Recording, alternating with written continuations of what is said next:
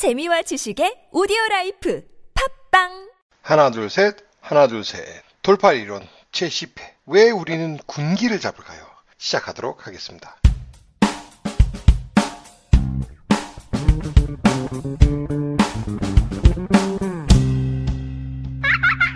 아이고 어느덧 10회가 되었습니다. 부족하지만 청취해주신 여러분들 너무나도 감사드리고요. 저도 조금씩 조금씩 좋아지려고 노력을 많이 하고 있습니다. 어쨌든 시작을 해볼 텐데요. 질문부터 드리도록 하겠습니다. 우리나라는 보수적인 나라일까요? 아니면 진보적인 나라일까요? 자, 이렇게 물어보면 대부분 다 어, 우리나라 좀 보수적인 나라 아니야? 라고 대답을 합니다. 여러분들은 어떻게 생각하세요? 저의 이 돌파리적인 시각을 보면 굉장히 특이한 나라입니다. 저희 나라는. 사람들은 매우 매우 진보적인 사람들인데 사회는 매우 매우 보수적인 사회입니다. 그리고 이 진보적인 사람과 이 보수적인 사회에 부딪히는 가장 큰 충돌점이 바로 군기를 잡는다라고 하는 모습이 나타난 부분입니다. 우리나라에 어떤 사회든 어떤 단체든 매우 보수적인 성격을 띠고 있는데 새로운 진보적인 사람이 왔을 때 그 단체나 그 사회는 약간의 위협을 느끼고 또 좋게 보자면 이 진보적인 사람은 이 보수적인 이 위계 질서가 있는 이 집단에서 적응을 못할지도 모른다.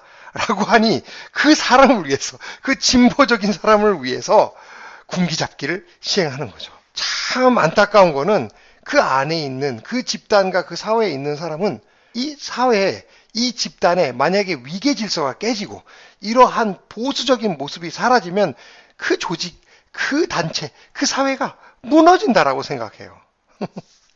나중에는 이 모든 것들이 불합리하고 정말 잘못됐다라고 생각했던 이 후배들조차도 시간이 지나면 아하 이래서 우리의 인권을 유린하고 우리를 이렇게 대했구나. 뭐 고마워하기까지는 아니지만 그래도 이해를 하기 시작해요. 그리고 앞으로 후배들이 들어오면 나도 그들에게 이렇게 해서 그들이 여기 적응할 수 있도록 도와줘야지 라고 생각한다라는 거예요. 참. 어쩌다가 이런 진보적인 사람들이 이렇게 꽉 막히고 답답한 보수적인 사회에서 살게 되는지 한번 좀 보도록 하겠습니다. 어느 나라나 보수적인 사람, 진보적인 사람들이 다 있습니다. 보수적인 사람들의 키워드라고 한다면 어떻게 보면 안정이 될 수가 있겠죠. 진보적인 사람들은 안정보다는 발전에 초점을 맞춘 그런 사람들이 되겠죠. 그래서 서로가 서로를 보면 불안한 거예요. 보수가 진보를 보면 어우 저러다 뭔가 망가뜨릴 것 같고 사회를 혼란에 빠뜨릴 것 같은 그러한 불안감을 주는 거고 또 진보가 보수를 보면 아휴 고인 물은 썩는데 저렇게 보수적으로만 한다면 이 나라가 도태될 게 너무 뻔한데 저러고만 있는가 서로 서로에 대해서 불안감이 있어요. 그리고 모든 사람들은 진보 아닌 보수예요. 우리나라에서 나는 중도다 이렇게 얘기하는 사람인데 사실 중도라는 건 존재하지 않아요. 진보적이든지 그렇지 않든지 둘 중에 하나예요. 그러니까 딱 중간이라는 건 없어요. 어떻게 보면 중도라고 얘기해야 되는 것이 우리나라가 이 표현에 대한 폐쇄성이라고 해야 될까?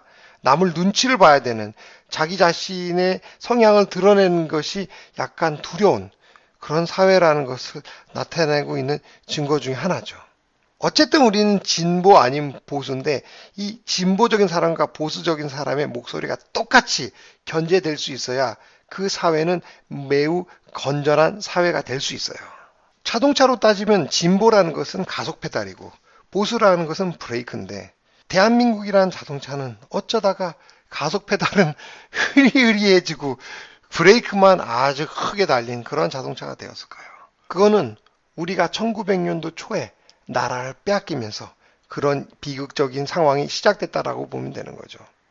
우리나라의 모양과 우리나라의 시스템을 더 이상 우리가 만들지 않고 일본이 만드는 그런 상황이 됐는데 태생적으로 진보적인 사람들은 그런 걸 받아들일 수가 없어요.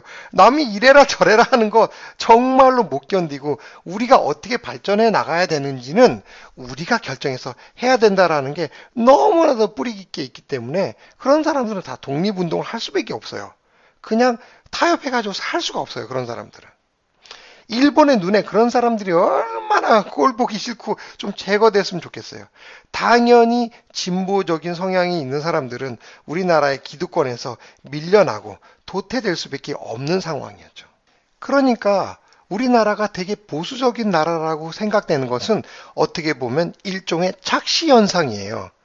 우리나라 사람들 대부분 굉장히 진보적이고 굉장히 진취적이고 되게 예술적인데 중요한 자리, 요직, 정부의 어떤 인사들은 대부분 보면 되게 보수적이에요. 그래서 이렇게 좋은 사람들이 많은데 꼭 어디 장관하고 이런 사람들 보면 저런 사람들밖에 없을까? 라고 생각이 되는 참 신기한 나라예요. 그리고 이제 대한민국에서는 성공하려면 매우 보수적인 성향을 가지고 있어야 된다라는 게 어떻게 보면 하나의 사실처럼 그냥 못이 박힌 것 같아요, 그냥. 진보적인 성향을 갖고 있거나 자꾸만 질문하거나 의문을 던지거나 어, 이거는 아닌 것 같다라고 자꾸만 얘기하면 우리나라에선 성공할 수 없다. 남들이 하는 대로 하고 윗사람들이 시킨 대로 그대로 잘 따라야 윗사람들의 심경을 거스르지 않아야 대한민국에서는 성공할 수 있다라고 하는 게 하나의 정설처럼 되어버렸는데 그러다 보니 이러한 사회적인 분위기를 잘 견디는 보수적인 상향의 사람들은 계속 잘 되게 되어 있고 그리고 이런 것들을 세생적으로 못 받아들이는 어떻게 보면 굉장히 똑똑하고 굉장히 이 나라의 발전을 많이 가져다 줄 수 있을 그러한 진보적인 사람들은 그냥 아유 뭐 또라이 같은 놈이라는 직을 받으면서 그냥 도태가 되는 굉장히 이상한 사회가 되어버렸어요, 우리나라는 이제.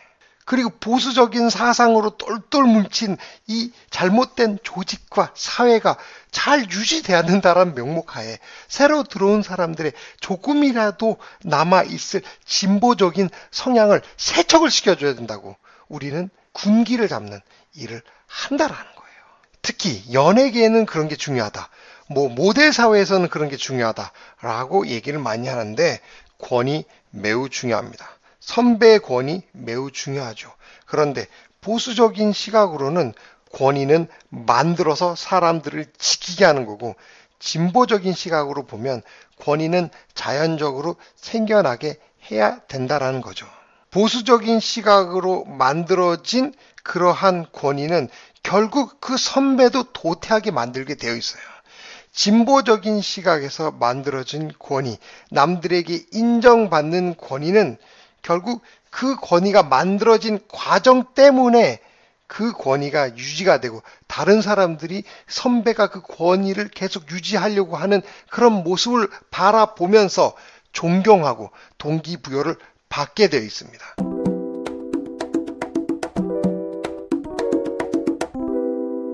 지금 대한민국 상황이 별로 좋지는 않습니다.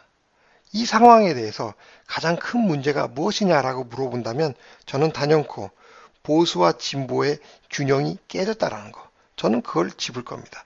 대한민국의 모든 문제는 어떻게 보면 여기서 시작이 됩니다. 안정을 추구하겠다라고 하는 사람들이 지나치게 강세가 있고 그리고 발전을 주겠다. 더 좋게 만들겠다라고 하는 사람들이 너무나도 큰 견제를 받는 그런 방해를 받는 이러한 조직, 사회 구조가 대한민국을 이렇게 망쳐놓고 있다고 저는 자신있게 얘기할 수 있습니다. 대한민국의 보수는 그동안 너무 독점이 심해가지고 이제는 너무 거만해졌어요.